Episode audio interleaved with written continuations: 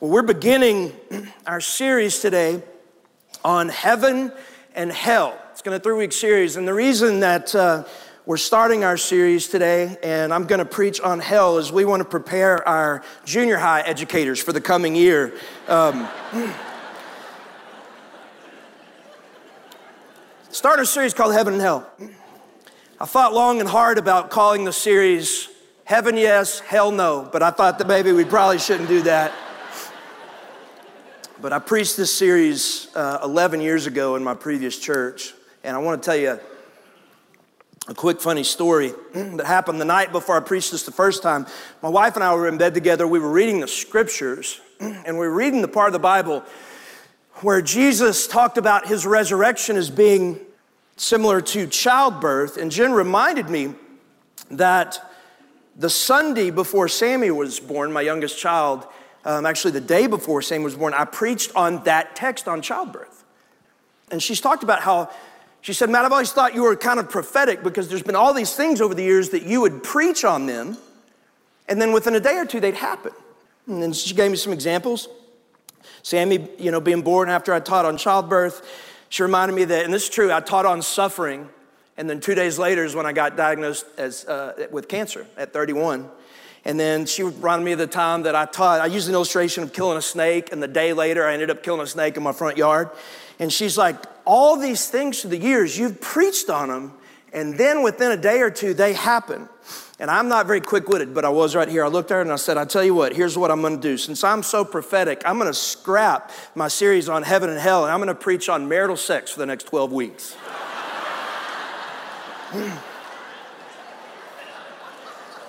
She laughed too. and I told you that story because uh, that's the last, last time you're going to laugh for the entire rest of this message. So I want you to raise your hand. How many of you have ever heard a specific sermon, not it mentioned, but a specific sermon on heaven in your life? Raise your hand. Okay? How many of you have heard a, not in a conference, but like in a local church, heard a specific, unique sermon solely on the subject of hell? Raise your hand okay? That's uh, a little bit older in the 930 service. If you want to poke your head in the 1115, it won't be a third of that. Um, we have gotten to the place in our society where we've stopped doing that. We've stopped talking about the eternal things of heaven and hell. And so that's what we're going to do for the next three weeks. Next week and the following week, I'm going to be teaching on heaven. It's going to be fun. It's going to be encouraging. It's going to be comforting. It's going to be an amazing couple of weeks as we get our minds around heaven. But today, I'm going to talk about a place called hell. And for those of you that are new to Sagemont, I want you to know that I am not a hellfire and brimstone kind of preacher. I've been in ministry for 27 years, and I've, this will be the second time in 27 years that I've preached on this subject. I've mentioned it before, but only the second time I preached on it. And so the things you're going to hear today are incredibly difficult. They're, they're, at times, they're almost too much to bear. And so I want you to know that I get no joy whatsoever about preaching this subject. But I do believe it's one that we desperately need to talk about. And here's why I want to give you three quick reasons. Number one, first reason that we need to talk about and discuss the subject of hell is because Jesus talked about the subject of hell and he talked about it often. I don't know if you knew this, but Jesus talked more about hell than any other person in the entire scripture. Did you know that? He talked about it. Two, he, um, Jesus, um, he talked about the subject of hell actually more times than he talked about the subject of heaven, which is fascinating. And so, number one, if he thought it was important enough to talk about it and talk about it often, then I think we need to talk about it. All right? And so that's the first reason. Here's the second reason. And I think the, if you look at the last three generations that have been born Gen Z, millennials, and, and Gen X, which I'm considered Gen X, the overwhelming majority of preachers in those three generations have completely walked away from teaching on the subjects of heaven and hell. And I think not preaching those doctrines are having a profound impact on those generations. One of the repercussions that I'm seeing And I, and honestly don't know about boomers, but as I look at Gen X and below, one thing I've noticed is that they are scared to death of death. There's a fear of death in those generations that I, I think maybe more than any generation that I'm aware of before us. They have a tighter grip on the things of the world than any other generation before us. And I'm convinced that's happened because Gen X and below have grown up in churches where they are much more likely to hear a sermon on how to have your best life now or how to have five steps to a better time management than hearing a sermon on the subjects of heaven and hell.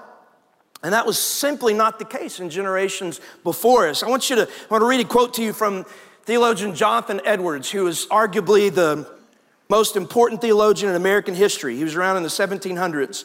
But here's his quote He said, I resolved to live every day as if I had already seen the torments of hell and the happiness of heaven.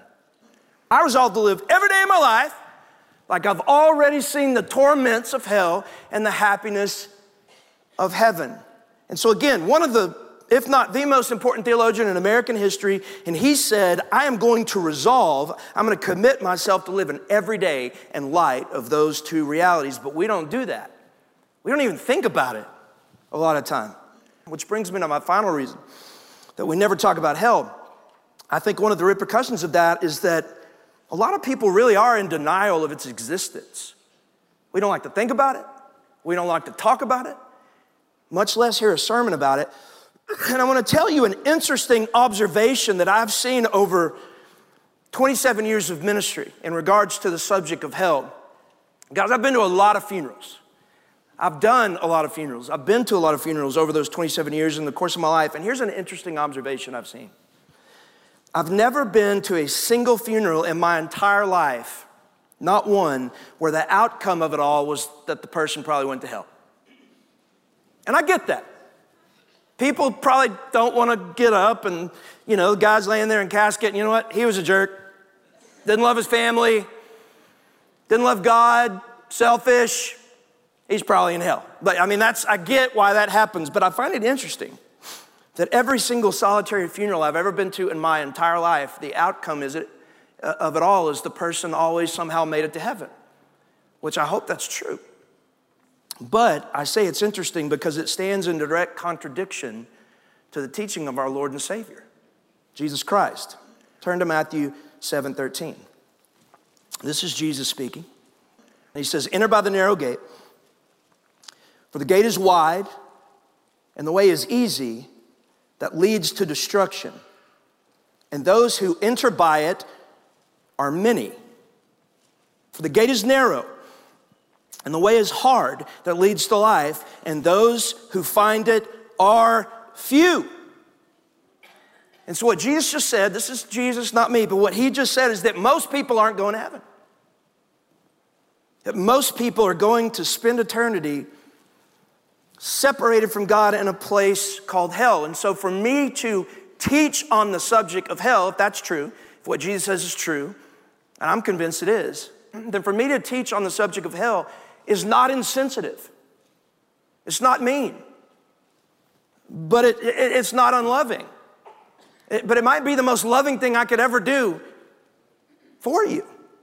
It would be like you having cancer and the doctor knowing you had cancer and it was completely curable, but him deciding not to tell you that you had cancer for fear of offending you or being insensitive. That's not sensitive, that's cruelty. And that's why we're talking about it today. So let's jump in. Um, we're going to do three things today. I'm going to answer three questions when we be done. Number one, what's hell going to be like? What's hell going to be like? How long is it going to last? And then why is it going to last that long? So, what's hell going to be like? Let's jump into that first question. So, what, what's hell going to be like? Before I describe what hell is going to be like, I want to talk for a second about what it's not going to be like. I don't think hell's going to be anything like what you've ever seen in movies or cartoons and how it's been depicted. Did, do we have the cartoon that I, there we go. Um, I found this this week. It's in hell. Oh man, the coffee's cold. They thought of everything. there's all these depictions of hell through the years of people laying back, drinking beer, hanging out with their friends, talking about their escapades in the world. Jesus, in his many descriptions of hell, used graphic terms that are difficult to hear, and they certainly weren't humorous. Okay? And so, when we talk about this, we're going to go into depth about what he talked about and what it's like. But one of the things that we need to be clear on is that when Jesus spoke about hell and he described hell, he never talked about hell as symbolism. A lot of folks out there beginning to grab hold of that theology that hell is a symbolic picture of our separation from God if we've not trusted in Christ, um, but it's not an actual real place. And I want you to listen, though, how Jesus described hell in the parable of the sower. It's Matthew 13 40. This is again Jesus speaking. He said, Just as the weeds are gathered and burned in the fire, so will it be at the end of the age. The Son of Man will send his angels, and they will gather out of his kingdom all causes of sin and all lawbreakers and throw them into the fiery furnace. Watch what he says. He said, In that place. There will be weeping and gnashing of teeth. Sagemont, Jesus never one time ever described hell as a symbolic picture of our separation from God. Every single time he talked about it, he talked about it as an actual physical place that people go who have not trusted in Christ. And so it's a physical place. Now, as he begins to describe this physical place, that's when it begins to be graphic. One of the first ways, and one of the uh, most often ways he describes hell is he describes it as a place of weeping and gnashing of teeth. Over and over again. Describes it a place of weeping and gnashing of teeth. What does that mean?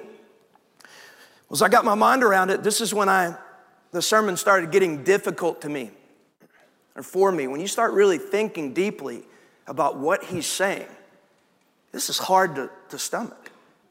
First, place is, first thing he says is going to be a place of weeping. So, what does that mean? What Jesus is saying is that hell is going to be a place of sorrow.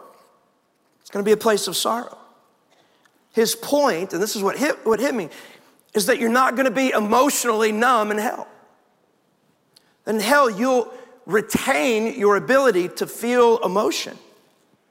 And there's one emotion that over and over and over again, Jesus says that you're gonna feel, and it's sorrow, which is the opposite of heaven, praise God. Because the scripture tells us that in heaven there will be no sorrow, and that He's gonna wipe away every tear from our eye. But that's not the case in hell. There's an overwhelming emotion we will feel, and it is one of sorrow. He keeps going. He said, Hell's gonna be a place of weeping and gnashing of teeth. If you stop and think about that, that is a really graphic statement. Gnashing of teeth. What, what does it mean to gnash your teeth? Well, it's when something happens and you're in so much pain or turmoil or whatever, you clench your jaw and you grind your teeth together. So I was thinking about it. Have there been any situations in my life where I've actually gnashed my teeth, and I could only think of two. The first time I remember gnashing my teeth was I was loading furniture for my future wife, Jennifer, and I fell off the tailgate of the pickup truck. And when I landed, my knee hyperextended. And, you know, knees are, are supposed to go this way, it was bent the opposite direction. When I hit the ground, I remember I was in so much pain that I couldn't scream, I couldn't breathe. The only response that I had was to gnash my teeth. There's only been one other time that I can remember ever doing that, and it was at the death of my mother. And when she passed away, I was in, I wasn't in physical pain, but I was in so much, such horrible emotional pain that I remember that my only response was that I gnashed my teeth. And so, over and over again, Jesus says that this place is going to be a place of weeping and of gnashing of teeth. And if what he's saying is real, he's saying that, that hell's gonna be a place of unbearable sorrow and unbearable physical and emotional pain. But he keeps going. And this next way he describes hell might be worse than that. So look at Matthew 22 11. Matthew 22 11. Jesus speaking says, But when the king came in to look at the guest, he saw, and this is a parable, by the way. When the king came to looking at the guest, he saw that there was a man who had no wedding garment. And he said to him, Friend, how did you get in here without a wedding garment? And he was speechless. And the king said to the attendants, Bind him hand and foot and cast him into the outer darkness. For in that place there would be weeping and gnashing of teeth. And so not only does Jesus describe hell as a place of weeping and gnashing of teeth, but he says it's going to be a place of outer darkness. The word outer is key. He's saying that hell is going to be a place that's outside of the light, that it doesn't have access to the light. Does that just mean it's going to be a dark place? I think it has a deeper meaning than that and a more profound meaning than that. Here's what I mean. One of the things that we know, and I want you to hear this, one of the things that we know about here on earth is that believers and non believers alike, every single day of their lives, experience something that's called the common grace of God. Everybody that's alive right now, as you speak, as you sit, you breathe air all day long, every day, you're experiencing what's called common grace. Now, what is common grace? Well, the scripture is clear that God is the source of all good. Y'all with me? Everything good in this world, God is the source of it, okay? And because God is the source of all good, even people that hate God here on earth get to experience the good things that God gives us on a daily basis. It's called common grace. So here on earth, believers and non believers get to experience the goodness of God through things like uh, the warmth of the sun on a cold day. Even though they hate God, they get to experience His goodness. Even non believers get to stand on the beach and see the beauty of a sunset. They get to experience the goodness of God who created that sunset for our pleasure and His glory. Even though they hate God, they get to experience that. It's called common grace. Here on earth, even non believers get to experience the common grace of God through things like good food and fellowship and community and joy and pleasure. But check this out. One of the things we know about hell is in hell, you are completely separated from the presence of God. And when you are separated from God, then you are separated from the maker of all good. When you're separated from God and you're separated from His presence, you are separated from the source of all good. And so, what that means is that in hell there will be no joy. In hell, there will be no pleasure, there'll be no community, no fellowship, no beauty, no cool breezes. Jesus simply called it a place of outer darkness, separate from the presence of God, which means that hell will be a place totally devoid of any good. And then he keeps going. if that were not enough, and then Jesus gives us one more description of hell, and I think this one is haunting might be the most difficult one. If you want to, turn to Luke 16 19. I'm in the ESV.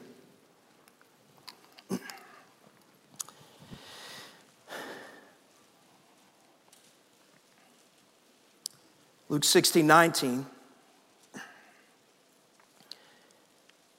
Jesus said, There was a rich man who was clothed in purple and fine linen who feasted sumptuously every day, and at the gate was laid a poor man named Lazarus, covered in sores who desired to be fed, which fell from the rich man's table. Moreover, even the dogs came and licked his sores. The poor man died, was carried away by the angels to Abraham's side, that's heaven. The rich man also died and was buried.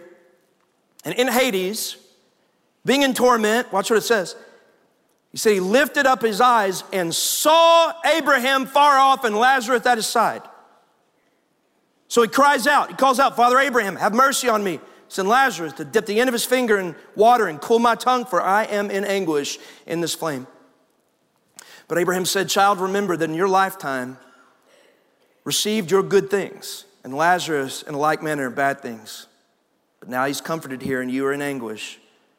and beside all this, between us, between us and you, a great chasm has been fixed in order that those who would pass from here to you may not be able, and none may cross from here to there. And when you stop and think about what Jesus is saying here, it is haunting because what he's saying is this story, it, it reflects the point, it points back to the idea that in hell, you're gonna retain your desires. That in hell, people are gonna retain their memories, they're gonna retain their reasoning, they're going to feel regret. They're going to long for relief, but there will be no relief. They're going to long to be comforted, but there will be no comfort. They're going to be they're going to long to leave their torment, but they cannot leave their torment. There's a fictional book called Dante's Inferno. Came out a long time ago. It about the subject of hell. And as you entered into hell, there was a sign over the doorway into hell, and here's what it said. It said, "Ye who enter here abandon all hope. And that might be the worst thing about hell, besides you being separated from the presence of God, is you have no hope. And that is hard to stomach. And that's why I'm not going to go into detail about the more graphic stuff that Jesus said when he described it as a place of unquenchable fire as he described it as a place where the unrighteous are cut to pieces, and where he described it as a place where the worm never dies. I don't know what that means, but it doesn't sound fun to me.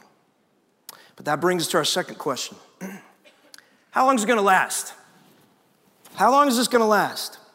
Well, there's a rise, excuse me, in a lot of Christian circles of a theory called denialism or annihilation.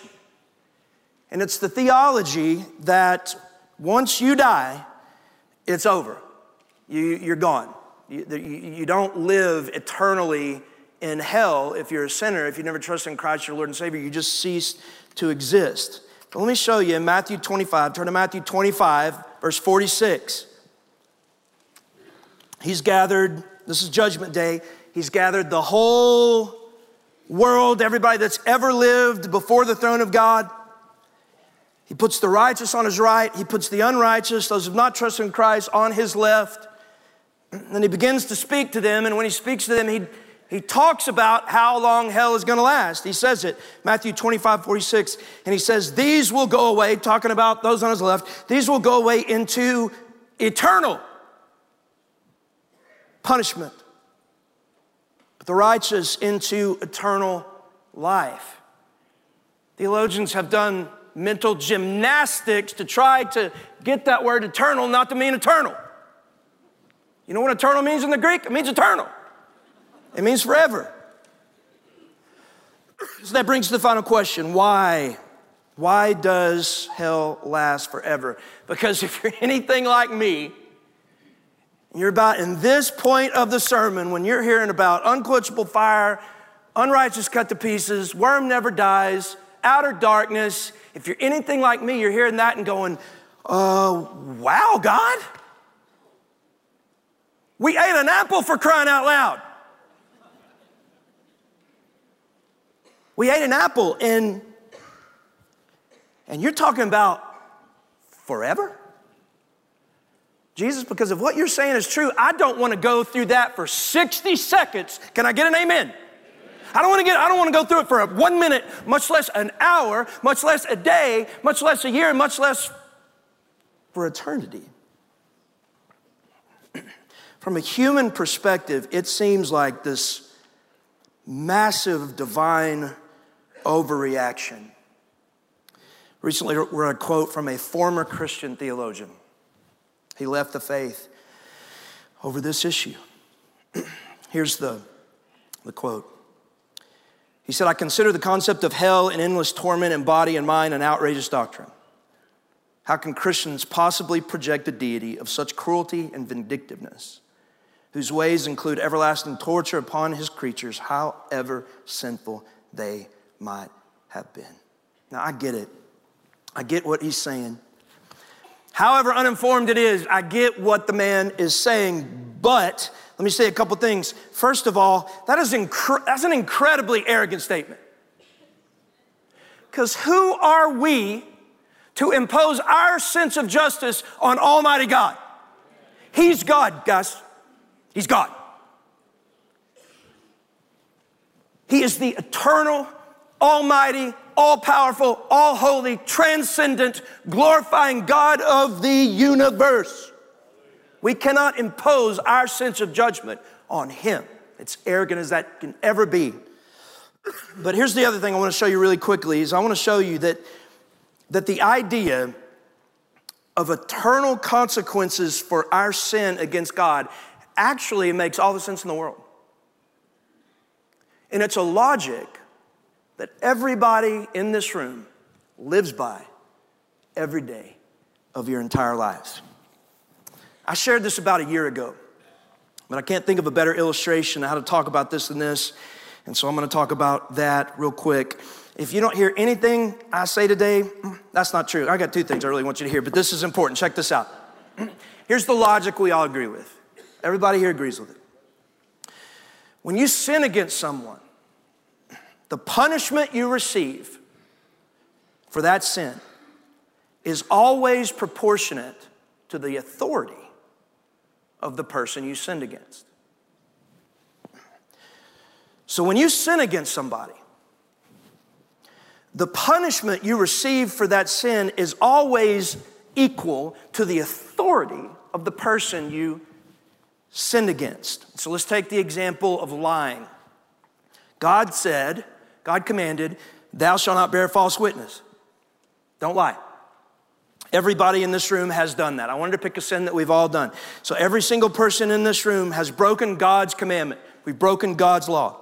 And by the way, if you're here and you say, Matt, I've never lied, well, you just lied, and now you qualify for this illustration. The punishment you receive is always proportionate to the authority of the person you sin against. So let's let's say that you lied to your friend. Got a friend, you lied to him. What are the consequences for lying to your friend? It's not much. They probably get mad at you, don't talk to you for a while. The consequences for lying to your friend are not that severe because your friend really doesn't have any authority in your life. And so let's do this. I want to raise the authority a little bit. And I want you to see when we raise the authority of the person sinned against, how the consequences increase. Let's say when you're a kid, you lied to your parents. What happens? If you grew up in my house, you got beat down in the name of Jesus, right? As I got older, what I did for my kids is I took away their phone, which I would have taken, my kid will take a beating any day before you take away his phone. But listen, it's the same sin. It's lying. But the consequences got a little bigger. You got beat down in the name of Jesus. Why does the same sin have a higher consequence? It's because the authority of your parents are a little bit higher than the authority of your friend, even though it's the exact same sin. Let's, uh, let's take the sin of lying, but let's raise the authority. Again, what happens when you lie to your boss? It's the exact same sin. But you lie to your boss. Does he spank you? Does he take away your phone? No, he fires you. You lose your job. The consequences are higher because the authority of the person is higher. Let's keep going. Let's raise the authority of, again. Let's say you're, you're a, a key witness in a, you know, a trial and you are in front of a jury, grand jury, something like that. You're in front of a judge and you give false witness. You lie. It's the same sin, but what happens to you? Well, first of all, the authority has gotten high enough where they don't even call it lying anymore. They got a new name for it. It's called perjury. What happens? Do you, you lose your job? No, you go to jail. It's a higher consequence than lying to your boss because a jury and a judge has a higher authority in your life than the boss does. Let's raise the authority again. For the overwhelming majority of human history, countries, kingdoms were ruled not by democracies, but by kings. It was a monarchy. So, what happened if you lied to a king? If you lied to it, off with your head. That's exactly right. You don't get grounded. You don't lose your job. King was in a bad mood. You didn't lose your, your job. You didn't go to jail. If you lied to a king, he'd, he'd kill you. It's the exact same sin. Why are the consequences higher? Because the authority is higher in your life. And so let's raise the authority one final time God. How big is the authority of Almighty God? Is the authority of Almighty God big? No, it's infinite. It's not big. You can measure big, you can't measure infinite. And the authority of Almighty God in our lives is infinite. And so, listen the authority of an earthly king is literally like a single drop of rain in the Pacific Ocean of the authority of Almighty God. And so, when an infinitely holy God says, Thou shalt not bear false witness, and you do it, you didn't sin against a big authority, you sinned against an infinite authority. And the punishment for any offense is always equal to the authority of the one you sinned against. So, a person that's saying that God is being cruel and vindictive, no matter how much a person sinned, is a person that has absolutely no comprehension whatsoever of the power and the majesty and the holiness of Almighty God. Now, I'm almost done, but I want to read one more verse to you. It's Romans 6:23. And I want you to pay careful attention to it. You've heard it, if you're in church, you've heard it a long, long, thousand times, but I want you to see it and hear it today with fresh ears. Just going to look at the first part of the verse in Romans 6:23. It says, "For the wages of sin is death." You now know why that statement is true. The wages or the payment for your sin is not just death. When you look at the Greek, that means eternal death. So the payment you receive for your sin is eternal death. And that statement ought to now make all the sense in the world to you, and it should not be shocking anymore. But in light of what we just learned, I want us to read the last part of the verse. Romans 6:23. For the wages of sin is death, but the free gift. Let that sink in the free gift of God is eternal life in Jesus Christ our Lord. You want to talk about shocking? That statement's shocking. For the wages of sin is death, but the free gift of God is eternal life in Jesus Christ our Lord. That is shocking. For even though we sinned against and rebelled against and spit upon an infinitely holy God, not just once, but over and over and over and over every day of our lives, He gives us the opportunity not to receive infinite death in hell, but He gives us the opportunity to receive infinite life in heaven with Him through Jesus Christ. That's shocking and a God that was completely justified and wiping us out and sending us to hell, He gives us the opportunity to go to heaven with Him. Why? Because in the most loving act in the history of the entire world, God came to this planet and He put on our flesh and He went to the cross and He died. God died on the cross to take our infinite punishment for us. That ought to shock you. So we got to get to the place where we stop saying that God sends people to hell. Because God does not send people to hell. Your sin sends you to hell. My sin sends us to hell. And if you go to hell, it's not because God sent you, it's because you made the conscious choice not to receive the shocking, amazing, unmerited, beautiful, amazing, infinitely loving gift of eternal life through Jesus Christ. It's because you made the choice. And I've thought long and hard about how to end this message. Because it's not easy to end. Like, okay, hell's real, it's gonna be bad. Let's go eat lunch. Like, how do you how do you end it? So I thought long and hard about it, and I'm gonna say something that I actually said about six months ago. Some of y'all, most of you will remember it, but I couldn't think of a better way to end it. I'll try not to do that, try not to repeat myself, but I couldn't think of a better way, so you're gonna hear it twice. In Jesus' name, here we go. Heaven and hell are a choice. They really are. And if you still have breath in your lungs right now, that choice is right before you. You still can make the choice today. You have the choice to look at the Lord and tell Him, Lord, I'm a sinner. I have offended your infinite authority, and therefore I deserve infinite punishment. And so, because of that, I need someone to come and make the payment for my sin and take my sin away from me so that I can be forgiven. And so I want to trust today in my Lord and Savior, Jesus Christ, who died on a cross in order to pay that penalty. I trust in Him to cover me and take my sin away so that I can receive the free gift that you're offering of eternal life through Jesus Christ our Lord. That is your choice right now if you still have breath in your lungs, but if you do not, if you refuse to trust in Jesus Christ as your Lord and Savior, and I say this in the most pastoral way I know how to say it. If you don't want to do that, you need to walk out those doors today. And while you can, you need to enjoy God's common grace.